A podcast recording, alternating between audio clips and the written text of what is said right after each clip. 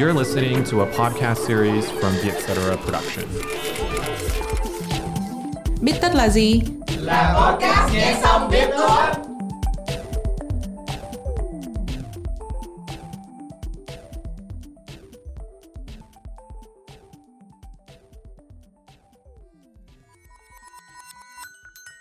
Bít tất tâm lý là nơi chúng mình biến những nghiên cứu hack não thành kiến thức dễ tiêu. Bít tất tâm lý được dẫn dắt bởi Trân Lê và Hiền Lê, editor chuyên mục cuộc sống tại Vietcetera. Đứa bạn thân của em á, nó vừa mới có bồ chị Hiền. Mà từ lúc có bồ em thấy nó cứ sao sao á. Sao sao là sao em?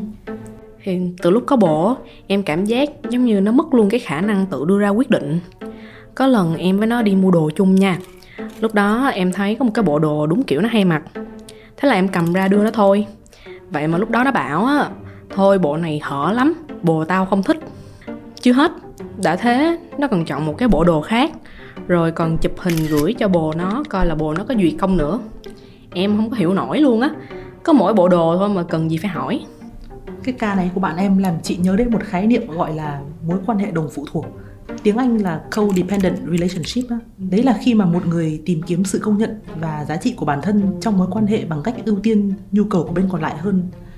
Trong cái mối quan hệ này thì bên bị động, tức là passive, không thể tự đưa ra quyết định. Còn bên chiếm ưu thế, tức là dominant, thì lại có cảm giác thỏa mãn và được cần đến hơn. Vậy làm sao để biết rằng một người có đang ở trong mối quan hệ đồng phụ thuộc hay không vậy chị? Nó cũng có nhiều dấu hiệu nhận biết đó em. Chẳng hạn như là luôn luôn cho người kia cơ hội mỗi khi mà họ làm sai, luôn cảm thấy mình không đủ tốt, hoặc là thích được làm hài lòng người kia đến mức nhiều khi là quên luôn cả nhu cầu của bản thân. À, bạn em còn có một cái tâm lý này nữa là chị. Nó luôn cảm thấy có lỗi với bồ nó. Ví dụ nha, bồ nó mà hẹn đi chơi, nhưng mà trước đó nó đã lỡ hẹn với bạn bè rồi, là thế nào lúc đi chơi với bạn á, nó cũng sẽ lo bị bồ giận. Có lần á, nó còn đòi về sớm nữa chứ. Em tưởng là nó bận gì, nhưng hóa ra là về sớm để đi với bồ. Ừ đúng rồi, đây cũng là một dấu hiệu của mối quan hệ phụ thuộc đó em. Những người phụ thuộc luôn cảm thấy là có trách nhiệm với cảm xúc của người kia, hoặc ngược lại là họ sẽ hay đổ lỗi cho người kia. Có một điều nữa mà chị cũng để ý là người phụ thuộc còn hay đặt người khác lên trên bản thân nữa. Họ hay quan tâm, giúp đỡ, gánh vác thay cho người kia quá mức. Vì họ nghĩ như vậy thì người kia sẽ không thể nào rời xa họ được.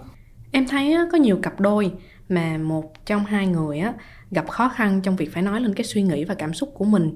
Chị nghĩ đây có phải là một dấu hiệu của codependent relationship không? Thường thì khi mà đã phụ thuộc nhau quá lâu thì một người có thể quên rằng mình muốn gì hoặc là cần gì. Hoặc là có biết đi chăng nữa ấy, thì cũng sợ nói ra sự thật vì sợ làm phật lòng người còn lại. Lúc mà nghe chị nói về mối quan hệ đồng phụ thuộc á, em còn nghĩ đến những người mà không thể kết thúc một mối quan hệ dù chính họ biết đó là một mối quan hệ độc hại. Những người này á, cần có cái cảm giác là người khác thích mình. Như vậy họ mới cảm giác an toàn. Họ luôn thấy chán nản hoặc là cô đơn nếu mà phải ở một mình. Do đó, rủi mà họ có chia tay thì họ cũng không có độc thân được lâu. Mà nãy giờ nhắc đến những cái dấu hiệu thì em cũng thắc mắc là vì sao người ta lại rơi vào mối quan hệ phụ thuộc vậy chị? Trong nghiên cứu mà chị đọc á, thì những đứa trẻ lớn lên trong gia đình không êm ấm, hoặc là bị bố mẹ ngược đãi về mặt tâm lý, hoặc là bị bỏ mặc thì sẽ dễ rơi vào những mối quan hệ phụ thuộc. Ngoài ra nếu mà từng gặp phải một bi kịch lớn, nhất là nếu mà nó liên quan đến bạo lực, thì xác suất trở thành nạn nhân của một mối quan hệ phụ thuộc cũng sẽ cao hơn á. Đặc biệt có một điều mà chị thấy khá liên hệ với văn hóa Á Đông, đó là nếu được nuôi dưỡng trong một nền văn hóa có tư tưởng ca ngợi tính hy sinh á, người ta sẽ có khao khát được giúp đỡ và muốn trở nên quan trọng với người khác. Đây chính là đặc điểm điển hình của những người rơi vào mối quan hệ phụ thuộc. Vậy nếu mà biết rằng bản thân rơi vào mối quan hệ phụ thuộc á, thì mình phải làm sao đây chị? Có một khái niệm này chị thấy nó hay bị nhầm lẫn với codependent relationship, đó chính là interdependent relationship, tạm dịch là mối quan hệ tương trợ lẫn nhau. Tuy nhiên, khác với codependent relationship thì mối quan hệ interdependent relationship là mối quan hệ mà cả hai tôn trọng sự hiện diện của nhau và chủ động lựa chọn cách mình tham gia vào mối quan hệ này. Nói cách khác là họ tạo ra cái sự kết nối và gắn bó thân mật nhưng không bị phụ thuộc quá vào nhau và không đánh mất nhận thức về bản thân. Cái interdependent relationship nó là hình thái lành mạnh và bền vững hơn trong mối quan hệ mà một cặp đôi nên hướng tới. Vậy so với codependent relationship thì điều gì khiến cho interdependent relationship có lợi hơn cho cả hai vậy chị? Trong interdependent relationship thì cả hai bên sẽ mang những cái đặc điểm như thế này, này. Thứ nhất là đặt ra giới hạn cho nhau. Thứ hai là rõ ràng với nhau trong giao tiếp, không có khúc mắc gì á.